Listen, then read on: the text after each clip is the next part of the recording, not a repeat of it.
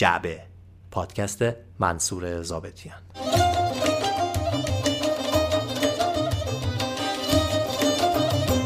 عنوان این پادکست سلام آقای سعدی!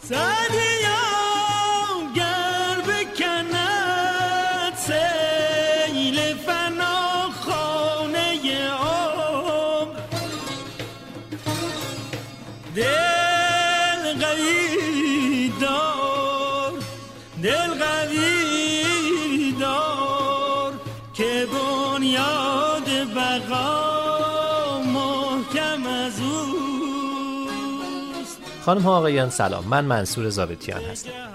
اگرچه صحبت درباره سعدی به هیچ تاریخ و بهانه نیاز نداره اما طبیعیه که نامگذاری اول اردیبهشت به عنوان روز سعدی باعث میشه که آدم دلش بخواد بیشتر درباره سعدی بدونه. راستش کمتر ایرانی رو میشه پیدا کرد که اسم سعدی رو نشنیده باشه یا ندونه که اون یکی از شاعرای بزرگ ایرانه. اما خداییش ما چقدر درباره سعدی می‌دونیم؟ این پادکست می‌خواد سعدی رو به ما یادآوری کنه. خیلی کوتاه ما رو با فراز و نشیب های زندگیش آشنا کنه و به ما بگه که چقدر به سعدی مدیونیم. فعلا یکی از زیباترین شعرهای سعدی رو بشنوید با صدای آیدین آغداشلو تا من برگردم و از زندگی سعدی براتون بگم.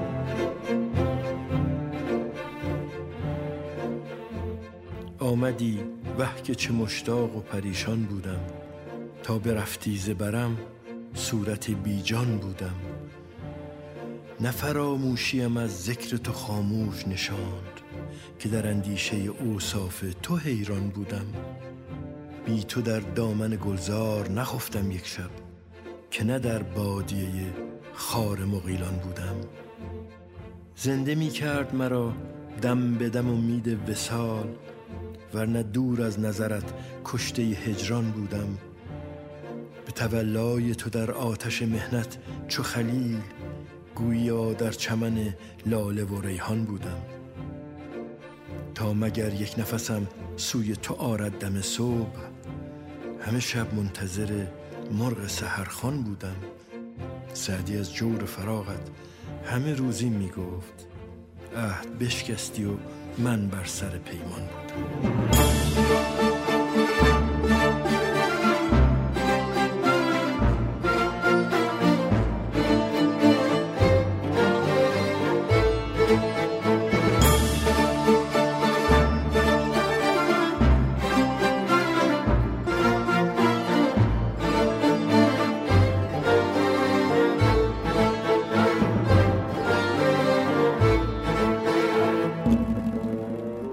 اطلاعاتی که درباره زندگی سعدی وجود داره بیشتر برآمده از آثار سعدیه بنابراین در روایت زندگی اون شاید نشه هیچ تاریخ قطعی رو مشخص کرد یا بشه قسم خورد که سعدی حتما فلان کار رو انجام داده اما به هر حال به احتمال زیاد سعدی در 606 هجری قمری یعنی برابر با سال 589 خورشیدی در شیراز به دنیا آمده. شیراز میگن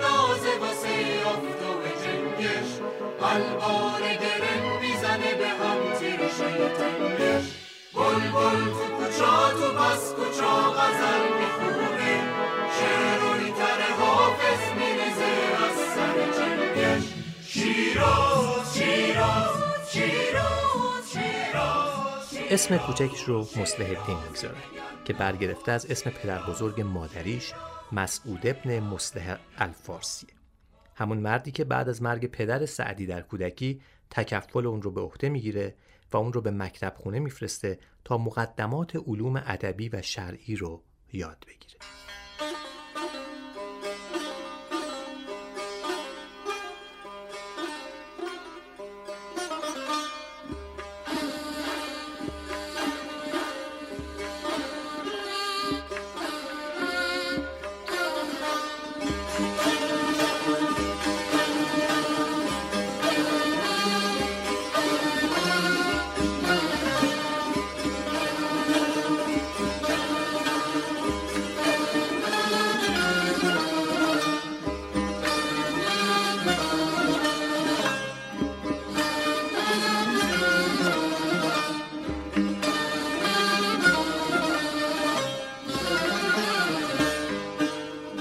دوران نوجوانی سعدی همزمان میشه با اوضاع نابسامان ایران در پایان دوران سلطنت سلطان محمد خارزمشاه و حمله قیاس الدین خارزمشاه به شیراز زندگی در شیراز بیش از پیش سخت میشه و سعدی 17 ساله تصمیم می‌گیره برای رهایی از این وضعیت و تکمیل تحصیل به بغداد بره تا در مدرسه نظامیه این شهر درس بخونه. ظاهرا فرار مغزها از همون سالها تو مملکت ما رایج بوده. حالا که بحث به اینجا رسید بد نیست این رو هم بدونید که مدرسه های نظامیه در قرن پنجم به دستور خاج نظام الملک تأسیس میشه و اولین مدرسه از این مجموعه هم همین نظامیه بغداد بوده که سال 459 هجری قمری یعنی تقریبا 160 سال پیش از اون که سعدی به اونجا بره ساخته میشه کسانی مثل امام محمد غزالی و شیخ شهاب الدین سهروردی در نظامیه بغداد تدریس می‌کردند.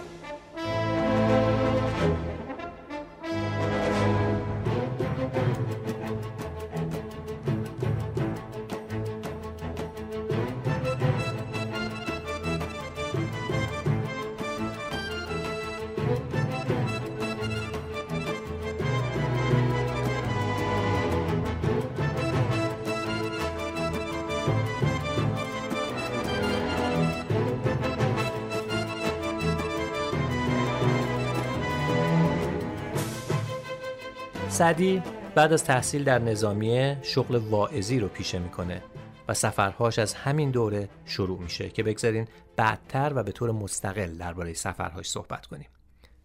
سعدی میره که واعظ بشه اما سعدی میشه. سفرهای سعدی حدود سی سال طول می‌کشه و اون بعد از سی سال به شیراز برمیگرده. شیرازی که حالا تغییر زیادی کرده و اصلا شبیه شیرازی نیست که پیشتر در 17 سالگی اون رو ترک کرده بود.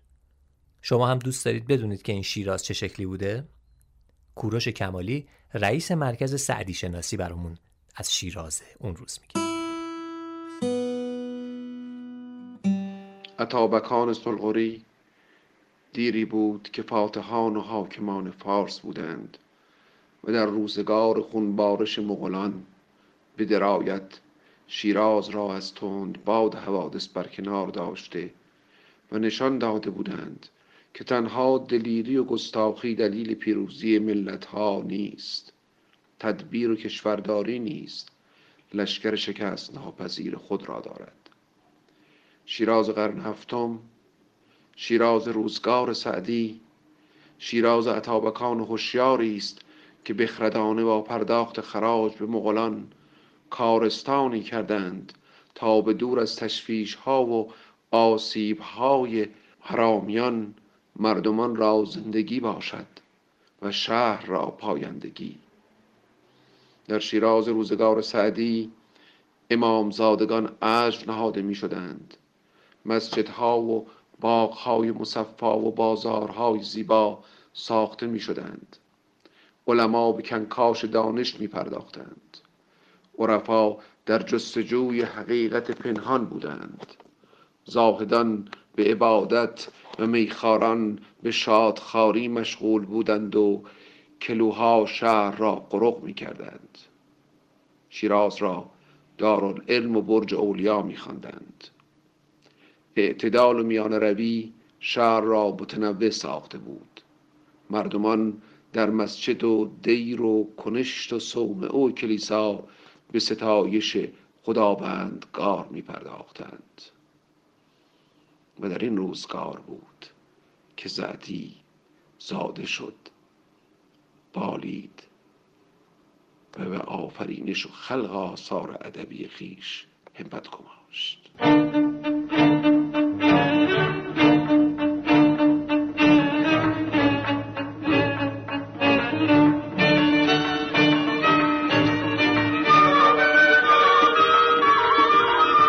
سعدی در 655 بوستان رو می‌نویسه تا مجموعه ای از سخنهای شیرین تر از قند رو به قول خودش به یادگار بگذاره. کتاب به ابو بکر ابن سعد زنگی حاکم وقت شیراز تقدیم میشه. جمعی از محققین ادبی معتقدند که سعدی بعد از نوشتن بوستان دچار یک نوع افسردگی میشه. حالا معلوم نیست این افسردگی ناشی از چی بوده.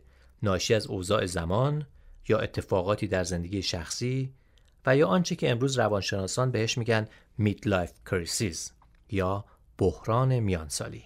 فراموش نکنیم که حالا سعدی چهل و نه سالشه.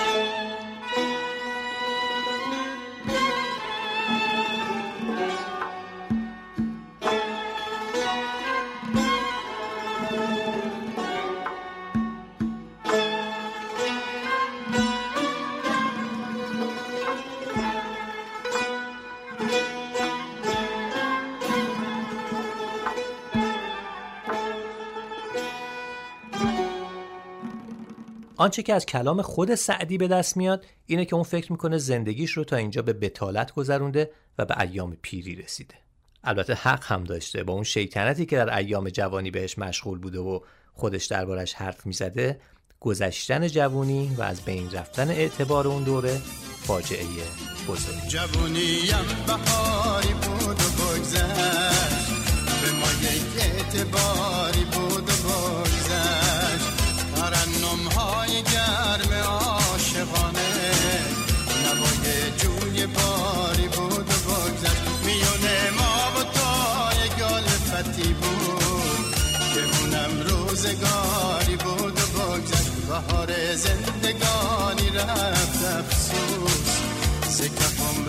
جوانی رفت افسوس. نگفتم راز دل یک دم به پیشش. یار جانی اگرچه یاران جانی از دور و بر آقای سعدی پراکنده میشن اما هنوز دوستانی هستند که اون رو دوره کنن و ازش بخوان که حوادث سفرهاش رو در کتابی جمع کنه. سعدی هم سر ذوق میاد و در اول اردیبهشت 656 قمری نوشتن گلستان رو شروع می‌کنه. بوستان و گلستان تنها آثار سعدی نیستند مجموعی از نابترین غزلهای زبان پارسی، نصیحت الملوک، رساله عقل و عشق و مجالس پنجگانه هم از دیگر آثار مستند سعدی به شمار میان. تاریخ درگذشت سعدی در منابع مختلف متفاوته اما قابل اعتماد ترین روایت اینه که سعدی در سال 690 هجری قمری از دنیا میره. یعنی در 84 سالگی.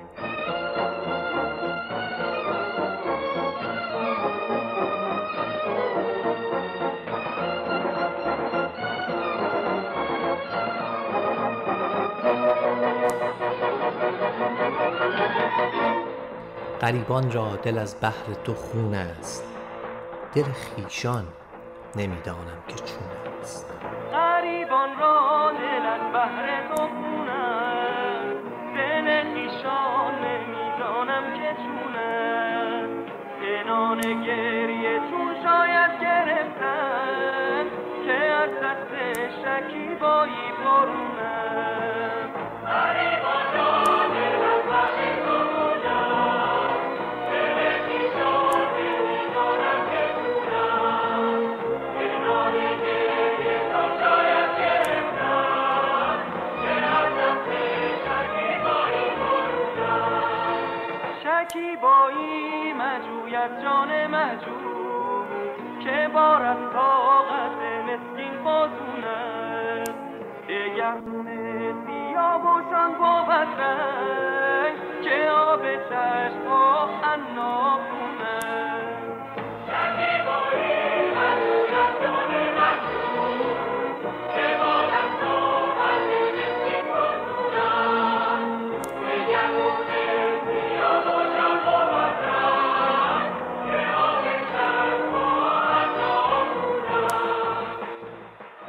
این هم بخشی بود از ترانه یا به قول اون روزها سرود مرسیه سعدی با صدای مهداد کازمی که در دهه 60 بسیار ترانه معروفی بود.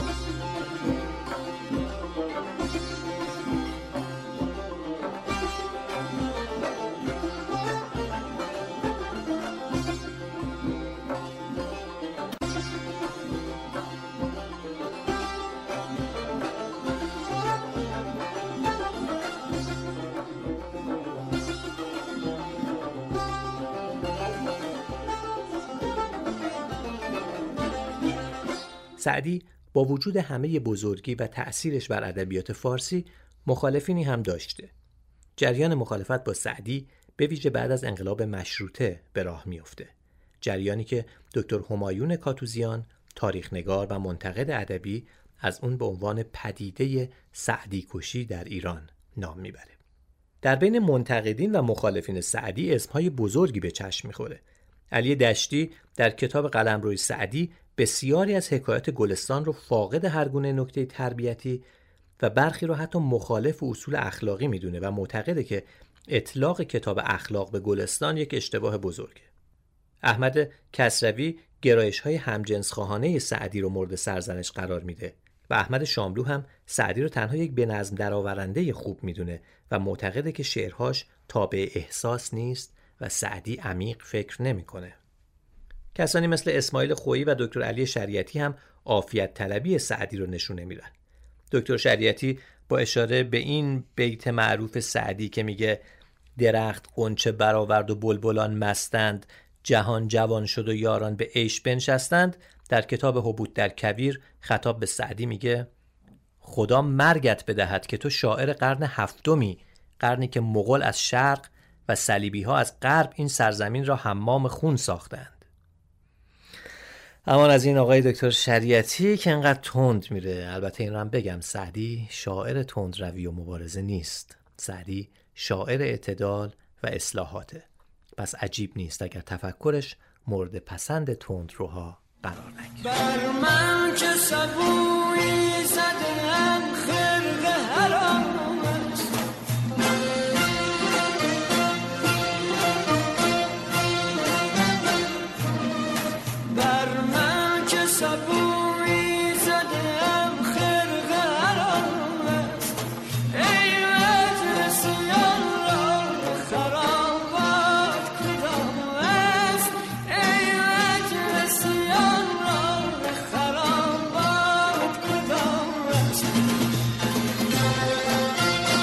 مفهوم سفر دست کم در ذهن من پیوند غریبی با سعدی و زندگیش داره.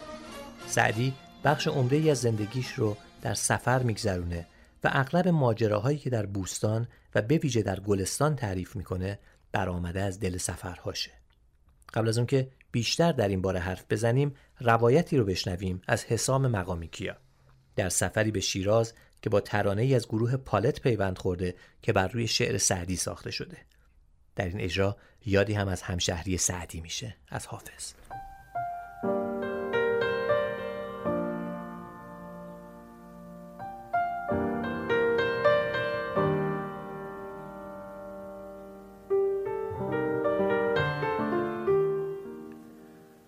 تکونای قطار گهواره ساخته برام. سوت قطار توی ذهنم پیچ و تاب می‌گیره و میشه صدای نی علی مراد نیزن توی حافظیه.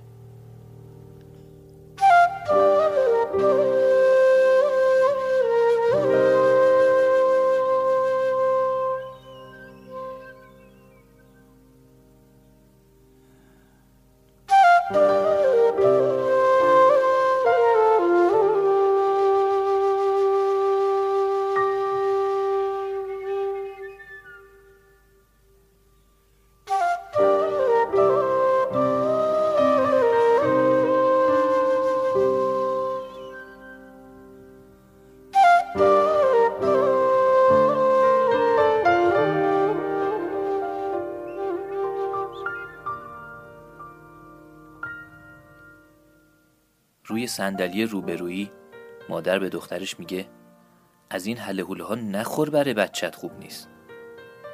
بعد یه تیکه از پرتغالی که تازه پوست کنده می‌گیره جلوی دخترش.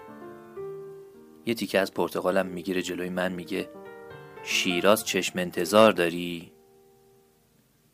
لبخند می‌زنم فقط. تو دیدن موقع نباشد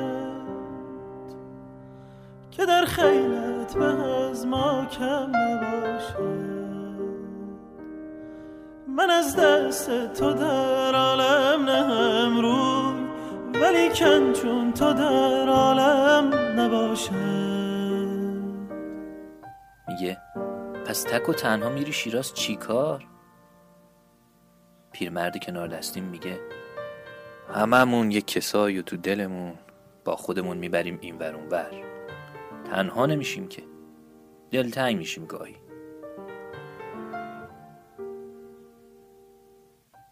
شیرینی پرتغال حالمو خوش کرده.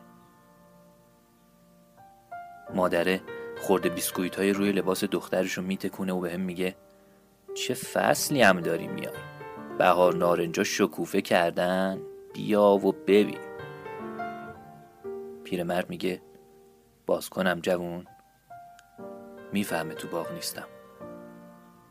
با انگوش آروم می‌زنه روی کتاب توی دستش میگه حافظ باز کنم برات.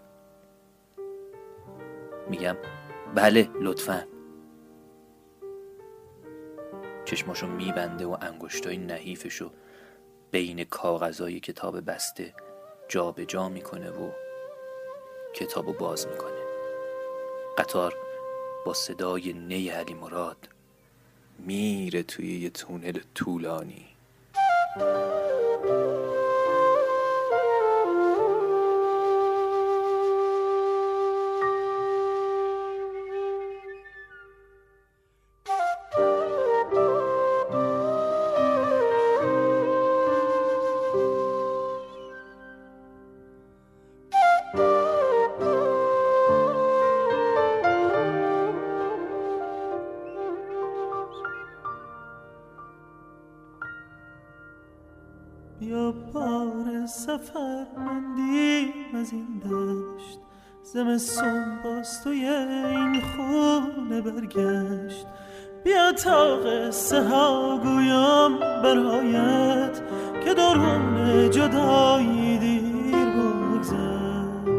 سفر سعدی 17 ساله از شیراز به مقصد بغداد اونچه که مسلمه سعدی سالها در عراق و شام و حجاز سفر کرده در حکایت های دیگری به روایت قصه هایی می‌پردازه که در هندوستان، ترکستان، آسیای صغیر، غزنه، آذربایجان، فلسطین، چین، یمن و آفریقای شمالی اتفاق میافته.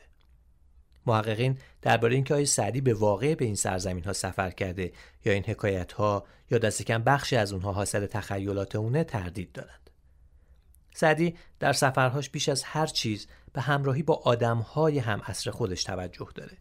از پادشاه ها و وزرا و عمرا بگیرین تا تاجرای ادویه و زائرا و صوفیا و مدعیا و عاشقا. سعدی گوش به حکایت های اونها میسپره و گاهی خودش هم درگیر ماجراجویی های فراوون میشه.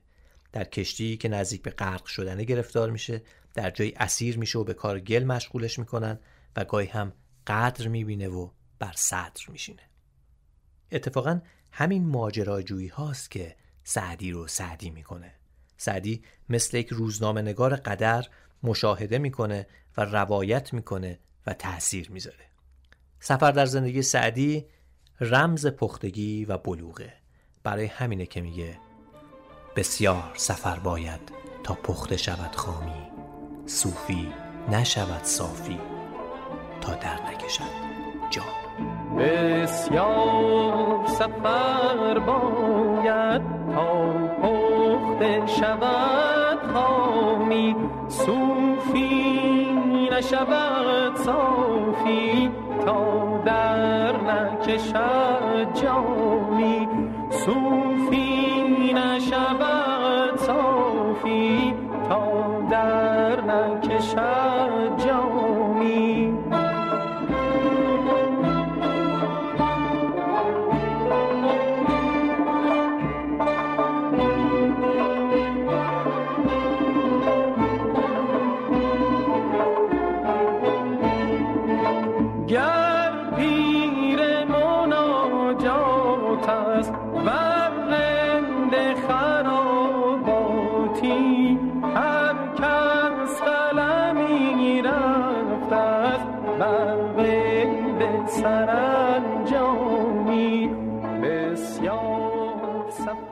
هیچ زبانی مثل زبان فارسی مملو و از ضرب المثل ها و جملات قصار و تکبیت های ناب نیست.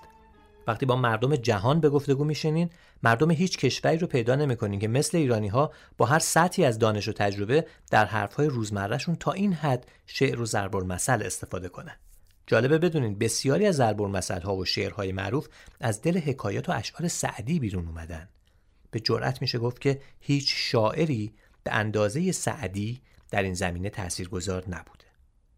جمعی از مردم کوچه و بازار بعضی از این اشعار و ضرب ها رو دوباره به ما یادآوری می‌کنن. می‌دونستین همشون کار آقای سعدیه؟ ابر و باد و مه و خورشید و فلک در کارند تا تو نانی به کفاری و به غفلت مخور.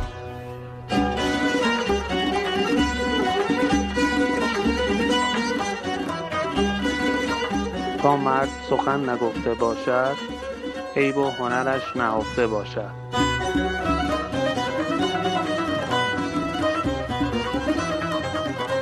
بنی آدم اعضای یکدیگرند که در آفرینش ز یک گوهرند. چو عضوی به درد آورد روزگار دگر عضوها را نماند قرار.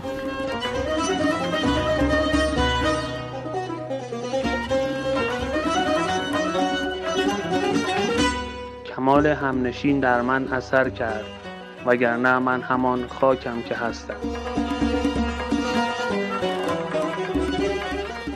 آن را که حساب پاک است از محاسبه چه باک است؟ قدر عافیت کسی داند که به مصیبتی گرفتار آید. بنده همان به که ز تقصیر خیش عذر به درگاه خدای آورد ورنه سزاوار خداوندیش کس نتواند که به جای آورد.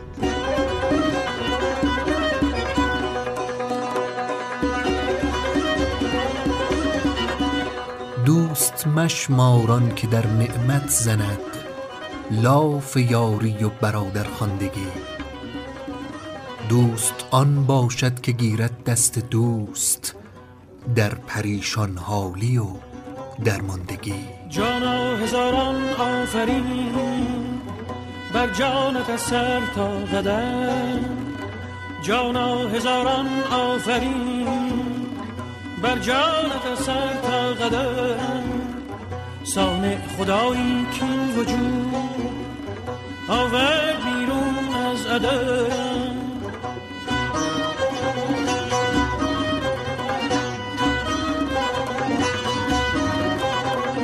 خورشید بر سر روان هرگز ندیدم در جهان. خورشید بر سر روان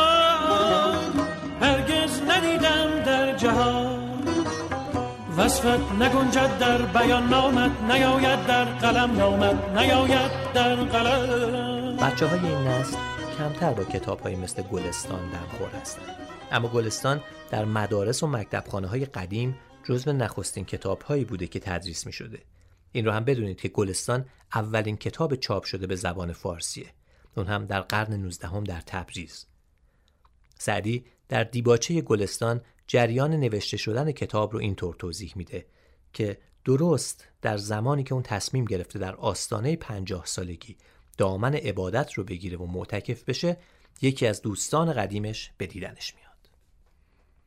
اون از دیدن سعدی متعجب میشه و می‌بینه که این سعدی اون سعدی شوخ طبع و پرشر و شور سالهای پیش نیست اون به نظر افسرده میاد و تصمیم داره که دیگه هیچ اثری خلق نکنه دوست آقای سعدی سعدی رو شماتت می‌کنه و میگه کنونت که امکان گفتار هست بگو ای برادر به لطف و خوشی که فردا چو پیک عجل در رسید به حکم ضرورت زبان درکشی. و جمله رو هم زمیمه این شعر می‌کنه که بعدها خیلی معروف میشه که خلاف راه سواب است و نقص رأی الباب زلفقار علی در نیام و زبان سعدی در کام. سعدی مردد میشه و یار موافق و هوای خوب اون رو حالی به حالی می‌کنه. تفرج کنان بیرون میرن و شبی رو در یک باغ شیرازی سر می‌کنن. سعدی بهار شیراز اون روز رو اینطور تصویر می‌کنه.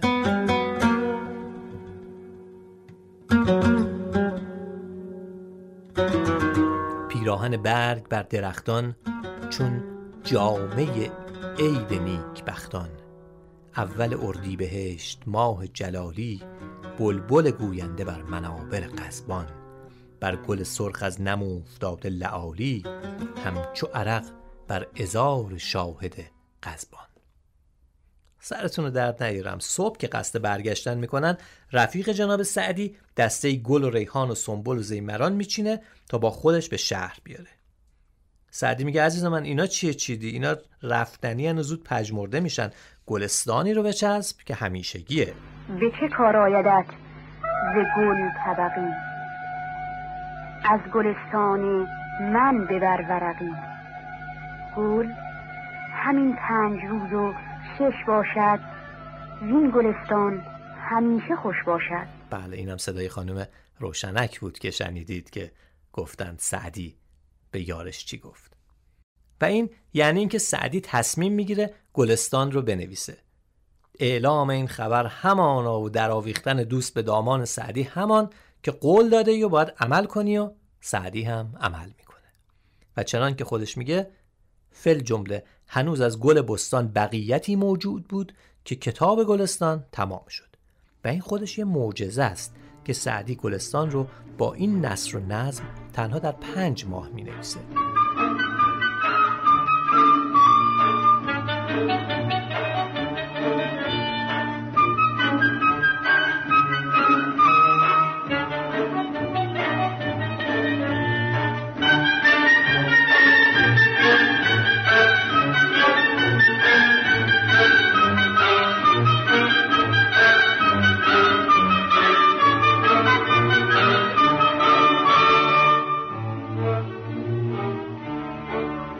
گلستان هشت باب داره که به ترتیب در سیرت پادشاهان، در اخلاق درویشان، در فضیلت قناعت، در فواید خاموشی، در عشق و جوانی، در ضعف و پیری، در تأثیر تربیت و در آداب صحبت. دیباچه گلستان با این دو بیت تموم میشه. در این مدت که ما را وقت خوش بود ز هجرت 656 بود. مراد ما نصیحت بود و گفتیم حوالت با خدا کردیم و رفتیم. حکایتی بشنوید از گلستان سعدی با صدای زنده یاد خسرو شکیبایی. سالی از بلخ با میانم سفر بود و راه از حرامیان پرخطر بود. جوانی به بدرقه همراه من شد سپرساز. چرخنداز سلحشور بیش زور که ده مرد توانا کمان او زه کردندی زورآوران روی زمین پشت او بر زمین نیاوردندی. ولی چنان دانی متنعم بود و سایه پرورده. نه جهان دیده و سفر کرده. رعد کوس دلاوران به گوشش نرسیده و برق شمشیر سواران را ندیده. اتفاقا من و این جوان هر دو در پی هم دوان هر آن دیوار قدیمیش که پیش آمدی به قوت بازو بیافکندی و هر درخت که دیدی به زور سرپنجه برکندی و تفاخر کنان گفتی پیر کو تا کتف و بازوی گردان بیند شیر کو تا کف و سرپنجه مردان بیند. ما در این حالت که دو هندو از پس سنگی سر برآوردند و قصد قتال ما به دست یکی چوبی و در بغل آن دیگر کلوخ کوبی. جوان را گفتم چه پایی؟ بیار آنچه داری ز مردی و زور که دشمن به پای خود آمد به گور. تیر و کمان را دیدم از دست جوان افتاده و لرزه بر استخوان. نه که موی شکافت به تیر جوشن خای به روز حمله جنگاوران بدارد پای.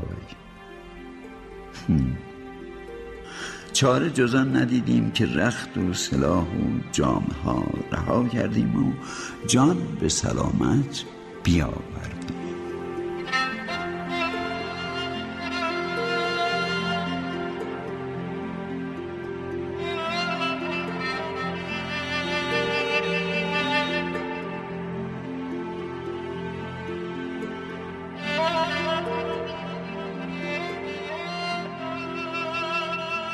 اول اردیبهشت روز بزرگ داشت سعدیه و اجازه بدین که این روز رو بهتون تبریک بگم.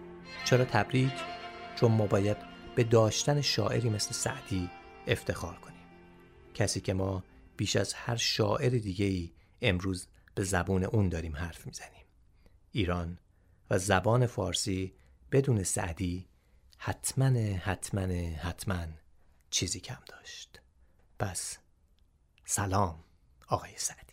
یکی از فلاسفه بزرگ به اسم ژان ژاک روسو میگه باران که در لطافت طبعش خلاف نیست در باغ سبزه روید و در شورزار خس مال ژان ژاک روسو نیست. وای مال سعدی هست.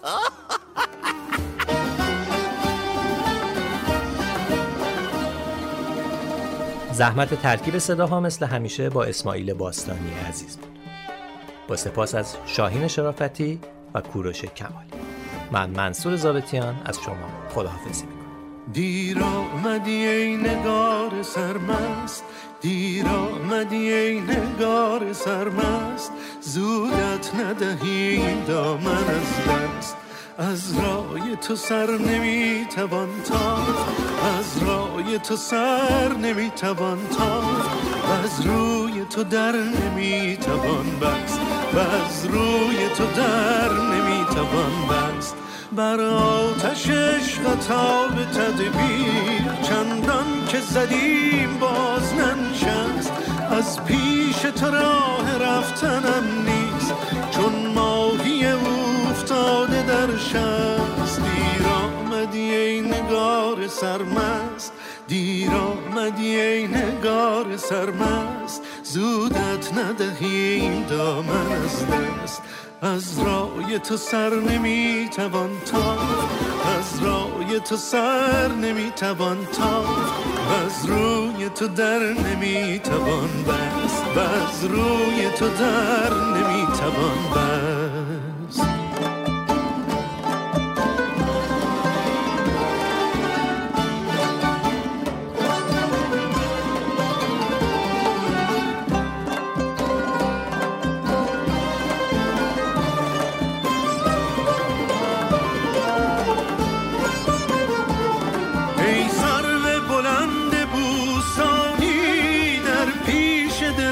قامتت پست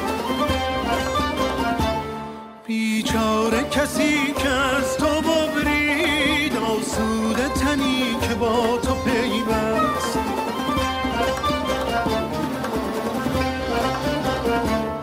ور سر ننهی در آستانش دیگر چه کنی دری دیگر هست. بر سر ننهی در آستانش دیگر چه کنی؟ دری دیگر هست.